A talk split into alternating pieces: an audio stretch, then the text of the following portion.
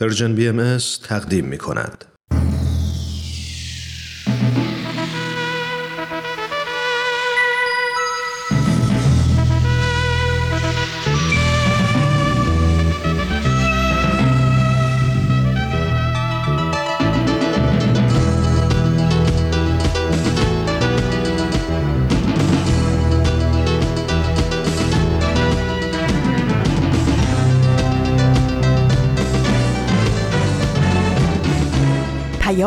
دوست.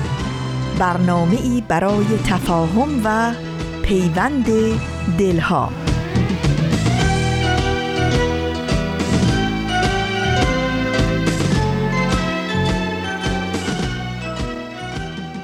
با درودی صمیمانه به شما شنوندگان عزیز رادیو پیام دوست. در هر خانه و سرای این دهکده زیبای جهانی که شنونده رادیو پیام دوست هستید تندرستی ایمنی و سربلندی براتون آرزو داریم و امیدواریم روزتون رو با دلگرمی و امید سپری کنید.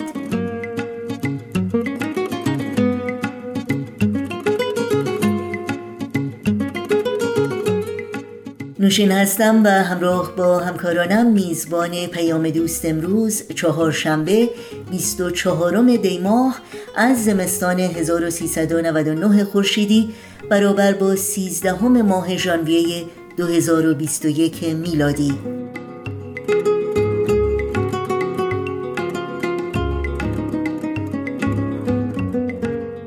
پیام دوست امروز رو با برنامه گفتنی ها کم نیست آغاز می کنیم و با خبرنگار به پایان می بریم امیدواریم از شنیدن این بخش ها لذت ببرید.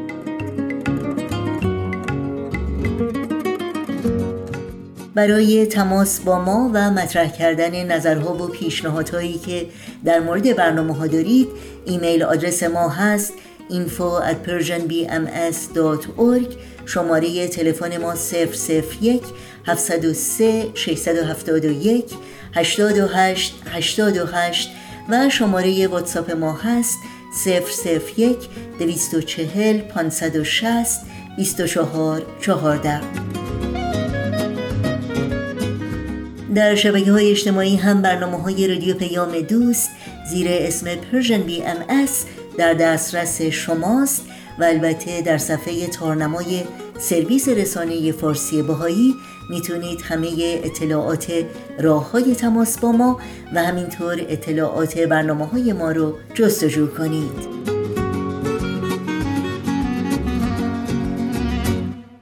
شنوندگان عزیز رادیو پیام دوست هستید با برنامه های امروز با ما همراه باشید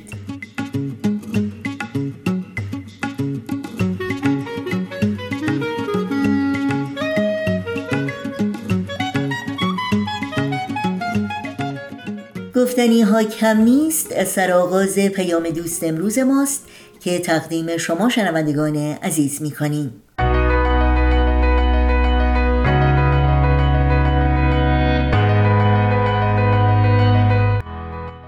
من کیمیا فروغی هستم. اومدم تا از قصه زندگی آدم ها بگم. آدم هایی که اهل همین زمینن. آدم های ماندگار که با زندگیشون و مسیری که رفتند می‌تونن راه رو به ما بهتر نشون بدن و مسیرمون رو هموارتر کنن. به نظر من همه ما آدم ها برای هدفی به دنیا اومدیم. و چالی میشه اگر برای رسیدن به هدفمون بهترین خودمون باشیم.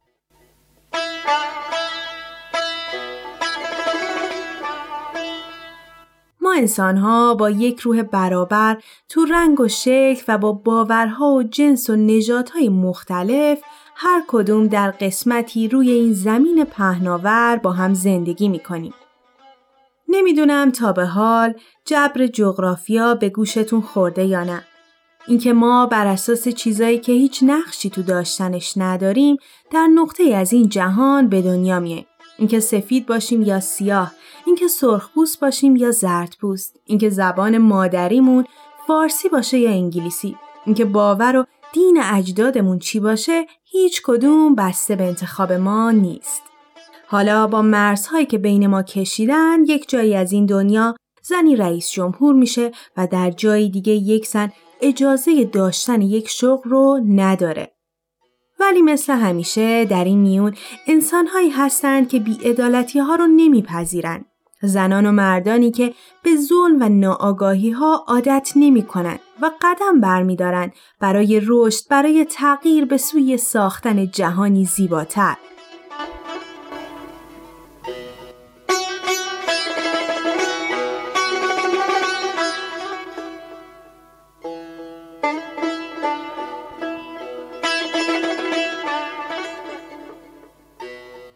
در بسیاری از کشورهای دنیا زنان و دخترانی هستند که برای داشتن بدیهی ترین حقوق مورد ظلم و خشونت و بیعدالتی قرار می گیرن.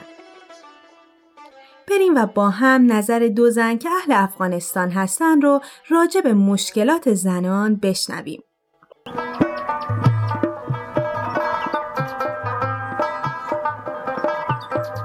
حقوق زن در افغانستان در طول تاریخ شاهد فراز و نشیب های خاصی بوده است. می توان به جرأت گفت که خانمان در افغانستان در اواسط قرن 20 خصوصا دهه 60 و 70 میلادی وضع بهتر و آزادی های نسبی بیشتری داشتند. وضعیت کنونی خانم ها در افغانستان متاسفانه به آن جایی که باید برسد نیست. ما امروز حتی در قرن 21 میلادی در جهان پیشرفته ای که همه زندگی می‌کنیم. تاسفانه افکار قبیله‌ای و قومی در بعضی از نقاط مملکت در بعضی از شهرها و ولایت‌های دور افتاده. خشونت و یا حتی متاسفانه مرگ مرگ شده است این, خشونت ها ما گفتن نماند. با تمام این مشکلات که تمام جامعه داشتن مخصوصا قشر خانم ها شاهد موفقیت های زنان در عرصه های مختلفی بوده ما شاهد موفقیت هایی بوده که واقعا شاید برای تمام دنیا شاک کننده باشد.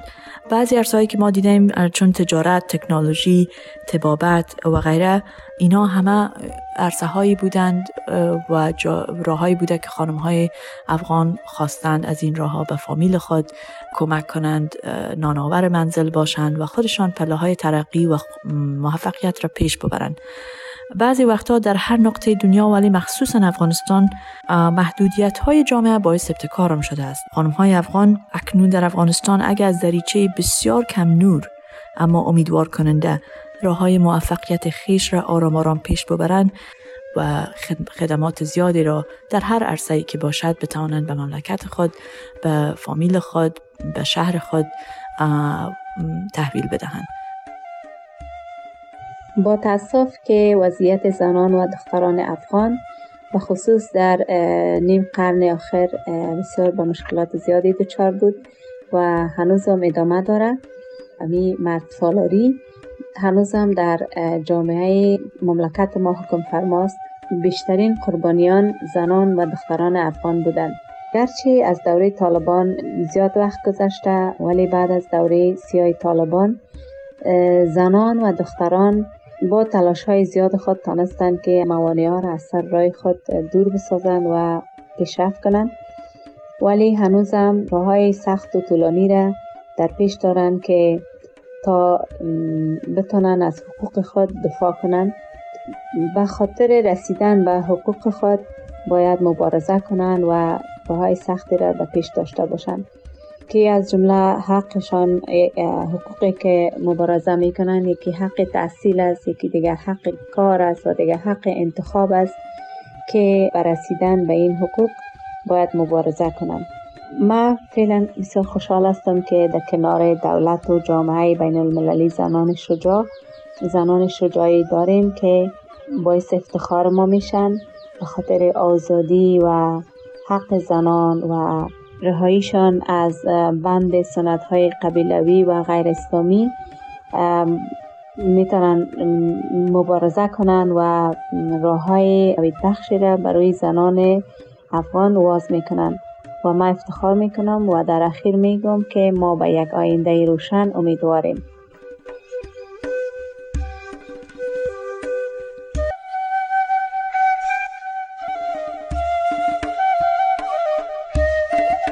قسمت رویایی که حقیقت شد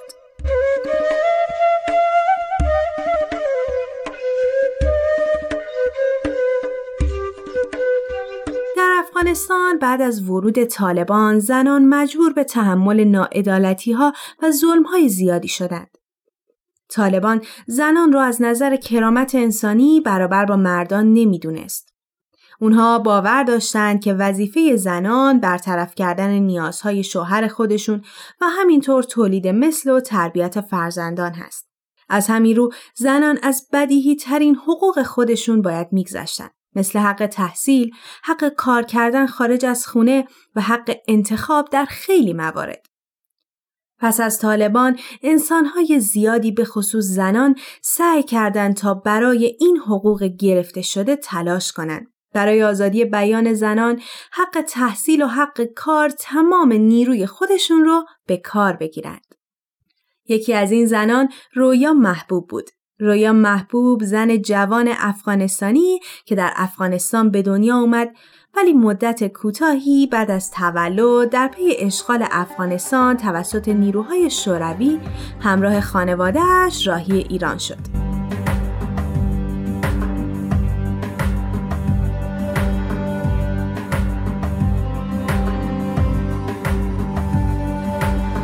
رویا در سال 1382 به افغانستان برگشت. 16 ساله بود که در شهر هرات با کامپیوتر آشنا شد و عاشق این جعبه جادویی شد. اول توی مؤسسه غیر دولتی فرانسوی شروع به کار کرد و در حین کار زبان انگلیسی رو یاد گرفت. اون تونست در سال 1390 با مدرک علوم کامپیوتر از دانشگاه هرات فارغ تحصیل بشه. برای ادامه تحصیل به مالزی رفت و مدرک فوق لیسانس خودش رو تو رشته تکنولوژی اطلاعات از اونجا گرفت. رویا محبوب در سال 1389 شرکت نرم افزار افغان سیاتر رو همراه با دو نفر از همکلاسیاش تأسیس کرد. هدف اصلی این شرکت اشتغال زایی برای زنان افغان بود. ولی چون بیشتر زنها اجازه کار خارج از خونشون رو نداشتند رویا شرایطی رو فراهم کرد تا زنان از خونه بتونن کار کنن. رویا باور داشت که کامپیوتر و فناوری اطلاعات اون رو از دنیای تاریکی که توش زندگی می‌کرد بیرون کشید و دنیاش رو کاملا عوض کرد. معتقد بود که تکنولوژی بالی به زنان میده که با اونها پرواز می‌کنند. رویا می‌خواست که تمامی دختران و زنان افغانستان و کشورهای دیگه که جوامع سنتی و پدرسالاری حقوق اونها رو محدود می‌کنه دنیای خودشون رو تغییر بدن و توانایی و اعتماد به نفسشون رو بالا ببرن. از عشق، از ترسی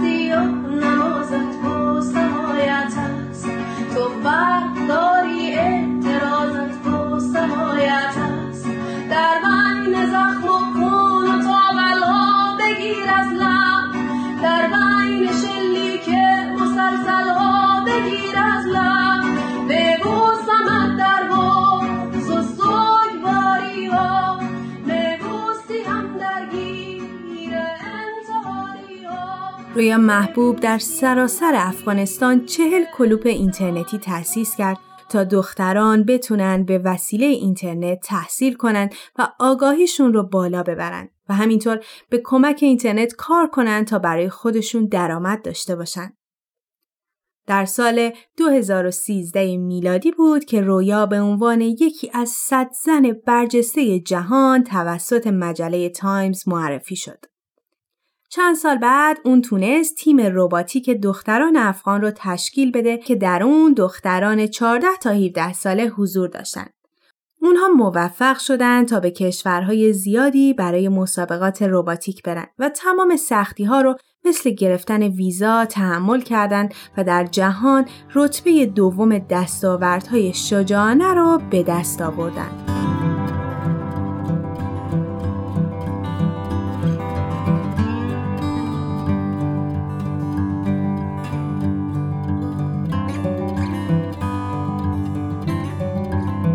با این همه کارهای بزرگی که رویا محبوب برای زنان انجام داد به نظر من یکی از زیباترین کارهاش ساختن وبسایتی بود که زنان افغان سرگذشت خودشون رو و داستان زندگی و فراز و نشیب هایی که گذروندن و تو اون بنویسن تا ظلمی که به زنان افغان میشه پشت پرده ها پنهان نباشه و جهان بتونه از اون با خبر باشه.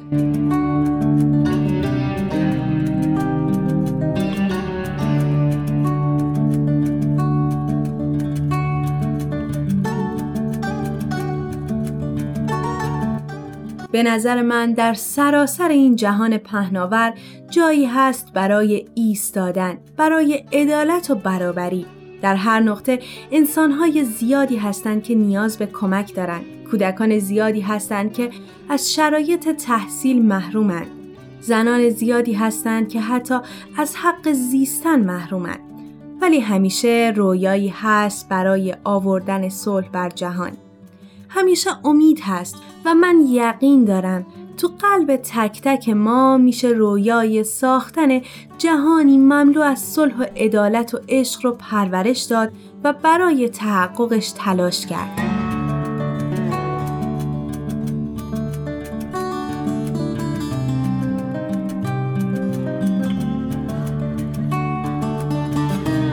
ممنون که تا اینجا با من بودید. راستش تو دنیای الان کامپیوتر این جعبه جادویی تو خونه بیشتر ما پیدا میشه و ما با سرچ کردن و جستجو کردن راجع به هر چیزی که بهمون به کمک می‌کنه می‌تونیم آگاه تر بشیم و این آگاهی رو به دیگران هم هدیه بدیم. یادتون نره که می‌تونید با استفاده از همین جعبه جادویی با کارهای رویا محبوب بیشتر آشنا بشید و راجبشون مطالعه کنید. امیدوارم که تا اینجا از شنیدن این برنامه لذت برده باشید. خوشحال میشیم شما هم اگر الگویی دارید اسم اون شخص رو برای ما از طریق at Persian BMS Contact در تلگرام بفرستید. ممنون که با ما بودید تا یک شخصیت ماندگار رو با هم بشناسیم. شما می‌تونید این برنامه رو از تارنما، تلگرام و ساند کلاد Persian BMS دنبال کنید و از همین راه نظرها و پیشنهاداتتون رو برای ما بفرستید. این هم بگم اگر از طریق پادکست به برنامه های ما گوش می‌کنید خوشحال میشیم که به برنامه هایی که دوست داشتید امتیاز بدید. امیدوارم تا مسیر زندگی برای رسیدن به هدفتون هموار باشه. تا برنامه بعد خدا نگهدارتون. تهیه شده در Persian BMS با رادیو پیام دوست همراهی می کنید و برنامه دیگری رو از مجموعه گفتنی ها کم نیست شنیدید. این برنامه و همه برنامه های رادیو پیام دوست رو می‌تونید در شبکه های اجتماعی یوتیوب، فیسبوک، ساند کلاود، اینستاگرام و تلگرام زیر اسم Persian BMS دنبال بکنید و مشترک رسانه ما باشید. و البته در کانال تلگرام با آدرس at Persian BMS Contact می‌تونید با ما تماس بگیرید.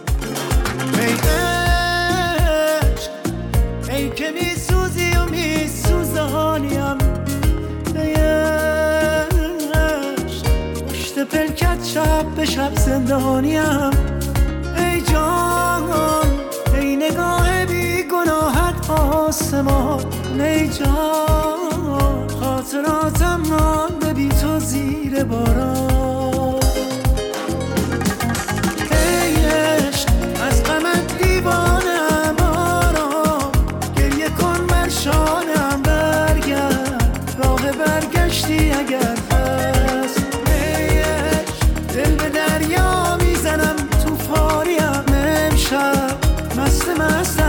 چه می ترسانیم بی تو هرچه دارم رفته از دست.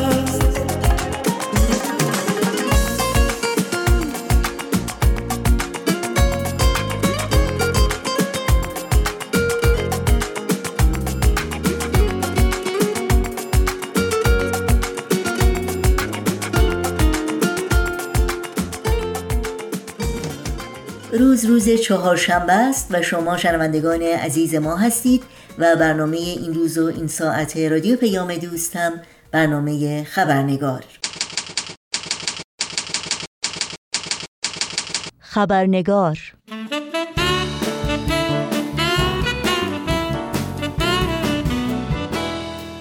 دوستان و دوستداران خوب خبرنگار نوشین آگاهی هستم.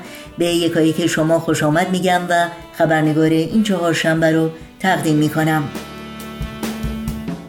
و همونطور که قبلا وعده کردم موضوع تعلیم و تربیت که در دو برنامه گذشته به اون پرداختیم در این برنامه و احتمالا چند برنامه آینده هم ادامه خواهیم داد. اما قبل از خوش آمد به میهمان عزیز خبرنگار و آغاز گفتگوی امروز یادآوری کنم که به علت محدودیت وقت و اهمیت موضوع برنامه بخش سرخط خبرها رو در این برنامه خبرنگار نخواهیم داشت.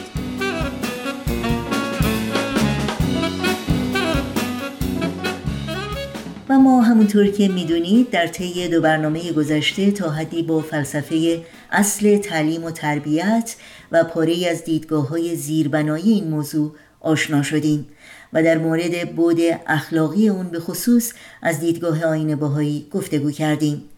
در برنامه امروز نگاهی داریم به پیشینه فعالیت های جامعه باهایی برای ترویج تعلیم و تربیت در ایران و گام های بلندی که باهایان از آغاز تأسیس این دیانت به این منظور برداشتند و اینکه در این راستا با چه شرایط اجتماعی و محدودیت ها و موانعی روبرو بودند.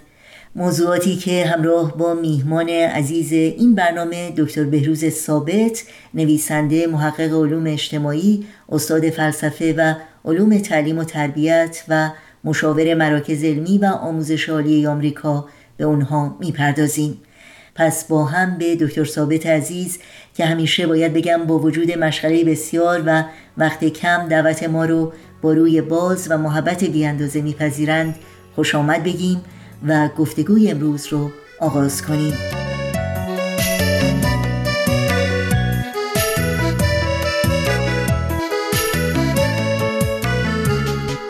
آقای دکتر بهروز ثابت به برنامه خبرنگار بسیار خوش آمدین. ممنونم از اینکه دعوت من رو پذیرفتید و مجددا فرصتی دست داد که در این برنامه در خدمت شما باشیم. خیلی ممنون. خانم آگاهی عزیز امیدوارم که بتونیم جلسه خوبی داشته باشیم برای شنوندگان عزیزمون. خیلی ممنونم مطمئنا هم همینطور خواهد بود.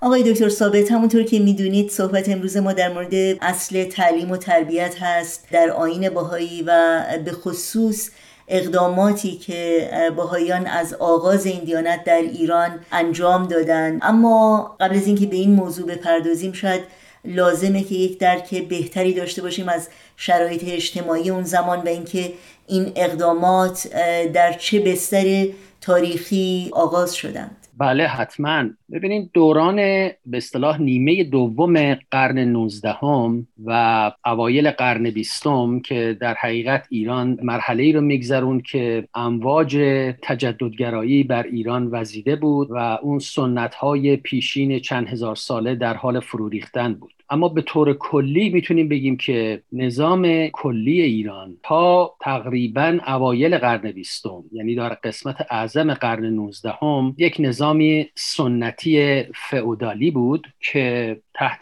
نظارت حکومت استبدادی شاهان قاجار اداره می‌شد.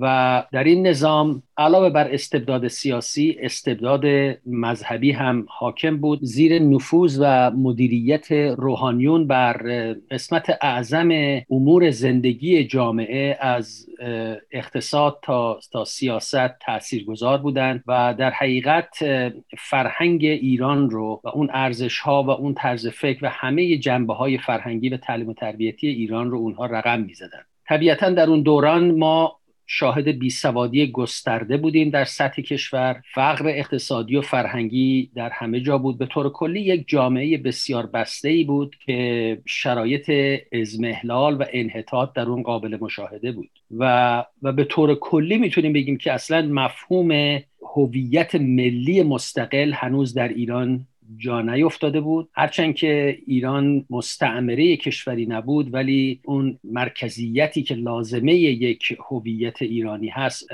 حضور نداشت. و در تحت این شرایط بود که تا نیمه قرن 19 هم اصولا تعلیم و تربیت در ایران نظام آموزش و پرورشی حضور نداشت.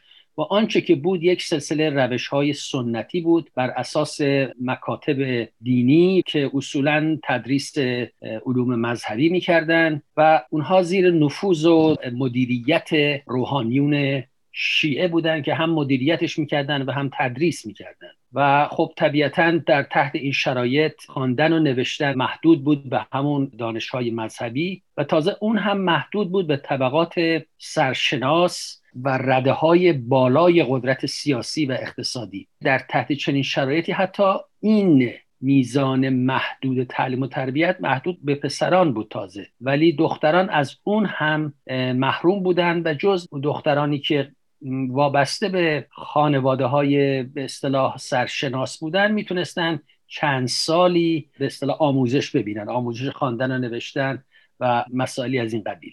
و برای پسرا اقلیتی هم علاقه علاقمند بودن و امکانش رو داشتن می‌تونستن بعد از اون تحصیلات ابتدایی در سطوح بالاتری اون تحصیلات مذهبی خودشون رو ادامه بدن. در تحت چنین شرایطی بود که به مرور جنبه های تجددگرایی وارد ایران شد. از جمله افرادی که علاقمند به این حرکت تجددگرایی بود یکی امیر کبیر بود و شخص دیگری که می‌خواست اصلاحات مدرن رو در ایران به عمل برسونه میرزا حسین خان مشیرالدوله سپه سالار بود که اون هم فعالیتاش و تلاشاش نتیجه چندانی نداد و مجبور به استعفا شد. از اولین کارهایی که در حوزه آموزش و پرورش صورت گرفت و زیر نظارت امیر کبیر بود تأسیس مدرسه دارالفنون بود در سال 1800 51 یعنی در حقیقت در آغاز نیمه دوم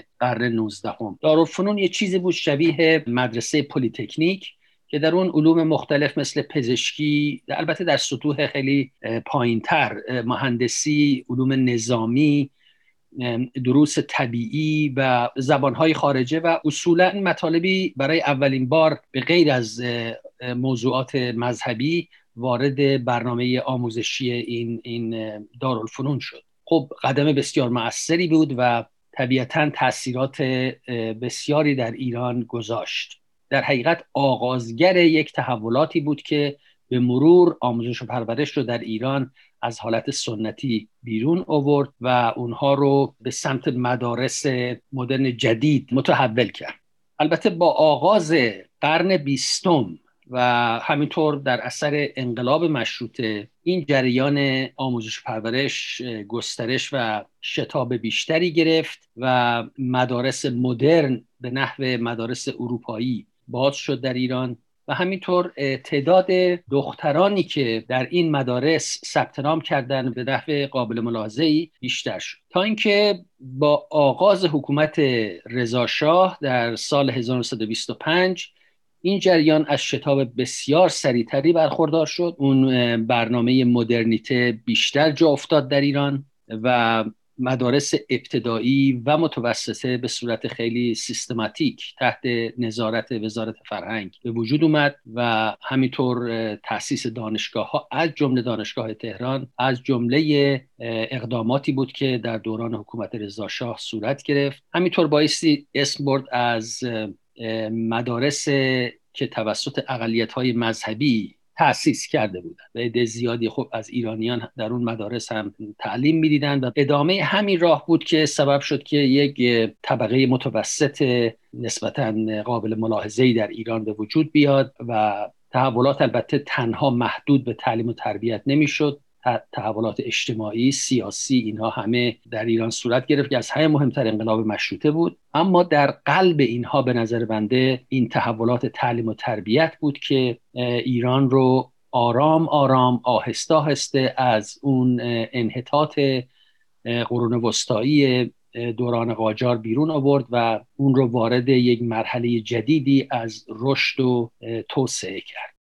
خیلی ممنون. خب تعلیم و تربیت در آین باهایی یک امر اجباری هست. در مورد جایگاه این اصل در آین باهایی و اینکه چه ویژگی های دیگری داره اگر ممکنه توضیحاتی رو برای شنوندگانمون بفرمایید. بله با کمال میل. ببین تعلیم و تربیت البته از نگاه باهایی از منظر باهایی تعریف بسیار وسیعی داره. به خاطر اینکه ما به تربیت صرفا از نگاه محدود رفتن به مدرسه و یا کسب علم نگاه نمی کنیم بلکه تعلیم و تربیت از دیدگاه آین بهایی مهمترین عامل تحول فرد و جامعه است. اصولا از نظر ما تنها متد مناسب و مؤثر در تغییر و تحول اجتماعی و سیاسی و اقتصادی و فرهنگی بر اساس تعلیم و تربیت استوار هست. و همینطور نگاه بهایی به تعلیم و تربیت محدود به دوره خاصی از زندگی یک فرد نمیشه بلکه تعلیم و تربیت از بدو تولد آغاز و تا لحظه مرگ در جریانه.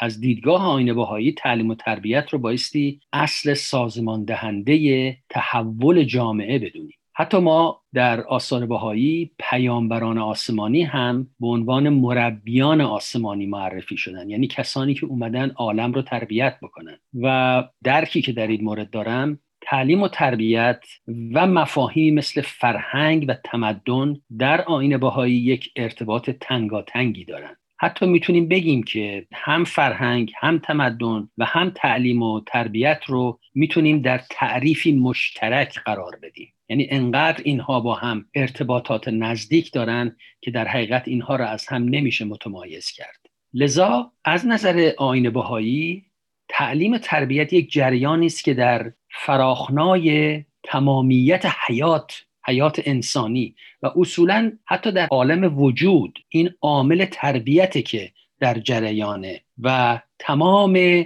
طبقات عالم تمام طبقات هستی برخوردار از نوعی از تربیت هستند و که البته بالاترین و کاملترینش در طبقه انسان در مقام انسان خودش رو ظاهر می‌کنه.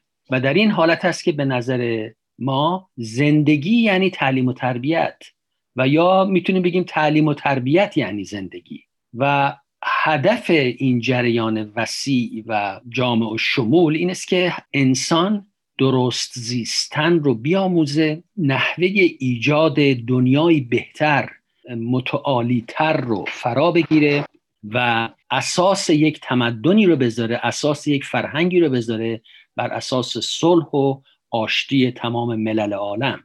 و این تعلیم و تربیت بایستی روح و اندیشه را از درون دچار تحول بکنه.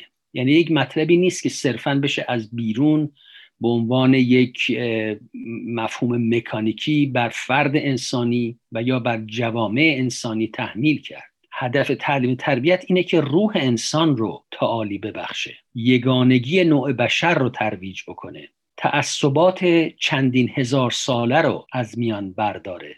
شکیبایی و مدارا رو تشویق کنه. بر حقوق بشر تأکید بورزه. مروج فرهنگ صلح بشه. و بر این اساس می‌تونیم بگیم تعلیم و تربیت باید بر اساس این مفاهیم و اصول باشه و بر اساس غلبه عقلانیت و آزادی اندیشه و روحیه تحقیق قرار بگیره.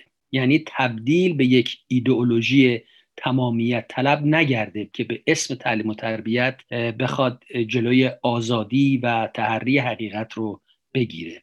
تعلیم و تربیت بهایی بر مبنای یک نوع universalism کلی عمومی و جهانی استوار هست. با علم همراهی داره توافق علم و اخلاق و روحانیت رو یکی از ستون فقرات این نظام تعلیم و تربیت می‌دونه و در تحت چنین نظامی است که بایستی روحیه علمی و تحقیق گسترش پیدا بکنه و در حقیقت ابعاد اون کمالی که آرزوی شعرا و فلاسفه و دانشمندان و پیامبران بوده به اون برسیم. و طریق رسیدن به اون فقط و فقط از طریق جریان وسیع و جامع تعلیم و تربیت صورت می‌گیره. در مورد شرایط جامعه باهایی در اون زمان از شما بپرسم و اینکه این اقداماتی که جامعه باهایی در جهت ترویج تعلیم و تربیت انجام داد با چه پشتوانه با استفاده از چه منابعی صورت گرفتند؟ حالا البته تقریبا روشن از نقطه نظر تاریخی که جامعه بهای ایران از ابتدا از تولد این آین در سال 1844 میلادی تا حال تحت فشار و سرکوب بوده و از قسمت اعظم حقوق بشری که لازمه یک تمدن و فرهنگ ممتاز و برجسته است برخوردار نبود. حالا این فشار و سرکوب بخصوص در سالهای اول با سرکوب و قتل عام صورت می گرفته و هزاران نفر بهایی رو صرف بابی و بهایی رو به جرم عقاید دینیشون شهید کردن از بین بردن زیر نظارت مستقیم رهبران مذهبی و تأثیری که گذاشتن بر رهبران سیاسی در حقیقت. این نگاهی بود که ما می‌تونیم منظر تاریخی بهش بندازیم. یعنی عوامل اصلی تحریک بر علیه بهاییان علمای مذهبی بودن.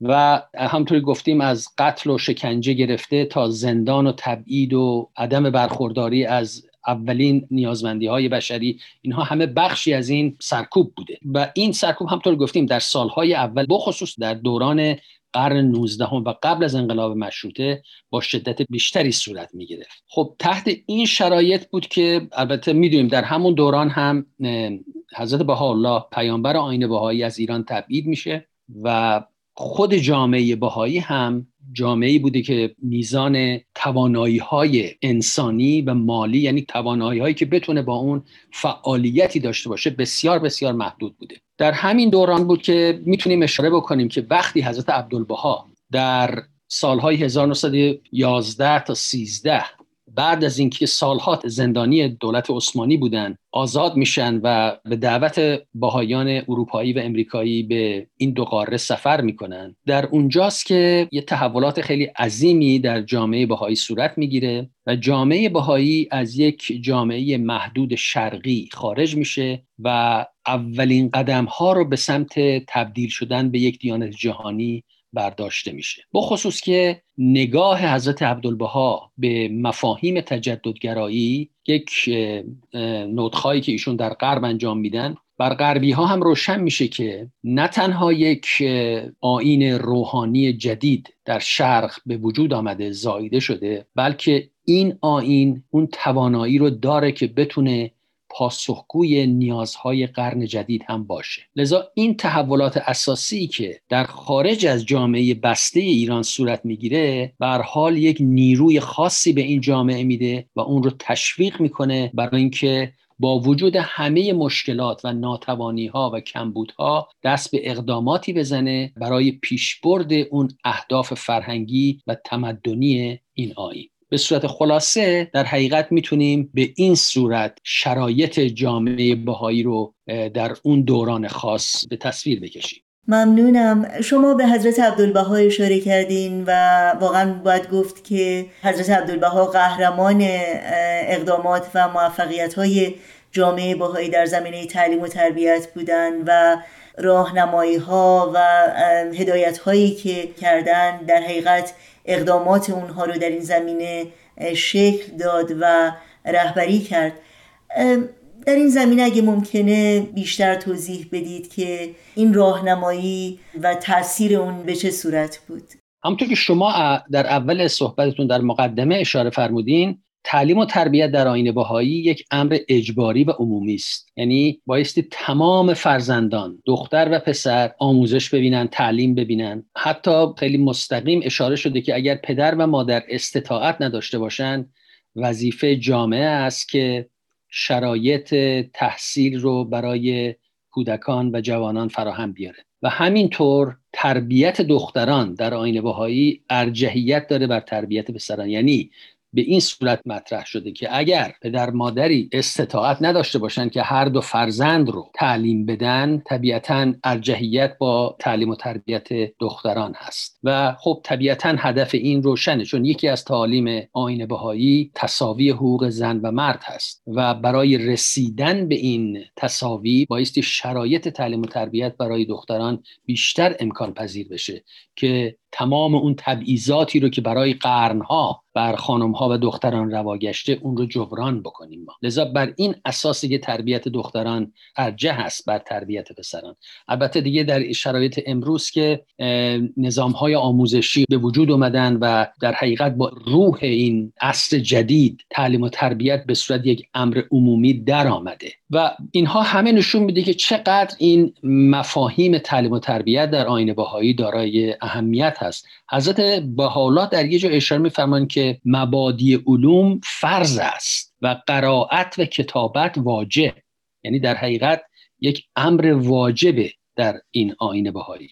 و حضرت عبدالبها در بیانی میفرمایند که در این دور بدی یعنی در این آین بهایی اساس متین تمهید تعلیم و فنون و معارف است و به نص سریع باید جمیع اطفال به قدر لزوم تحصیل فنون نمایند. و بعد یکی از دستورات حضرت عبدالبها به جامعه بهایی ایران که البته بله به کلیت جامعه بهایی دنیا ولی خب ما داریم راجع به شرایط ایران صحبت می‌کنیم این بوده که در هر شهر و قریه مدارس تأسیس بشه.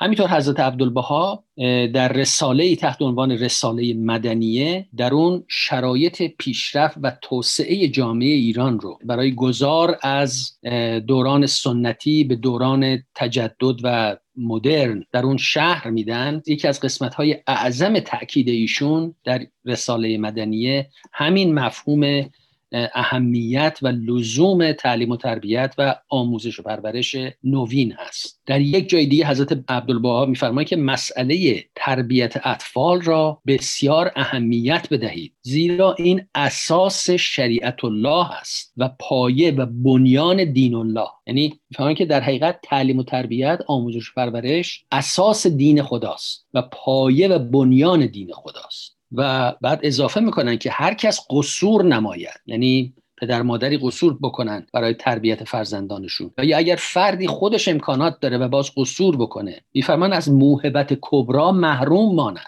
زنهار زنهار. اگر فطور نمایید البته به جان بکوشید که اطفال خیش را علل خصوص دختران را تعلیم و تربیت نمایید و هیچ عذری در این مقام مقبول نه. پس با این حساب ما می‌بینیم که چقدر مسئله تعلیم و تربیت در آینه بهایی دارای اهمیت هست و چقدر مورد توجه بوده و چه نقش اساسی از دیدگاه ما در تحول فرد و تحول اجتماع این بازی می‌کنه این جریان تعلیم و تربیت. دوستان عزیز خبرنگار گفتگوی ما با دکتر بهروز ثابت بسیار مفصل هست اما متاسفانه وقت ما محدود. از این رو از شما دعوت می کنم هفته آینده همین روز و همین ساعت با ما همراه باشید و بخش دوم این گفتگو رو دنبال بکنید.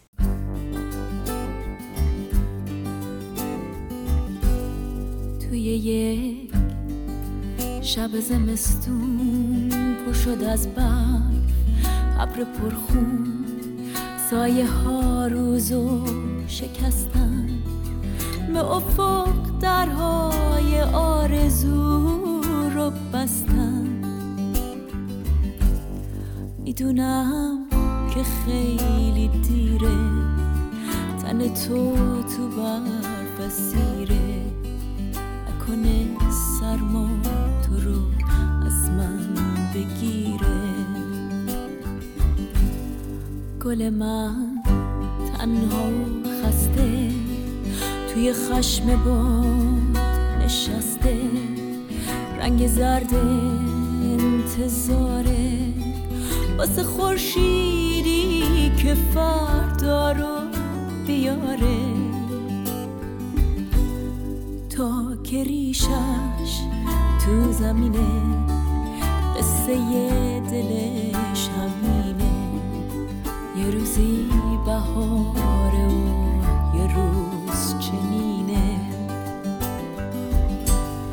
کاش که بارون مثل اون روزا بباره کاش یخا آب بشن و بیای بگی دنیا بهاره.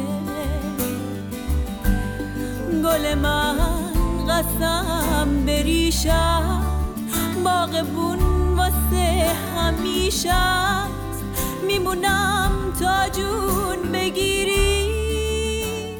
و در اینجا به پایان برنامه های این چهار شنبه رادیو پیام دوست می‌رسیم.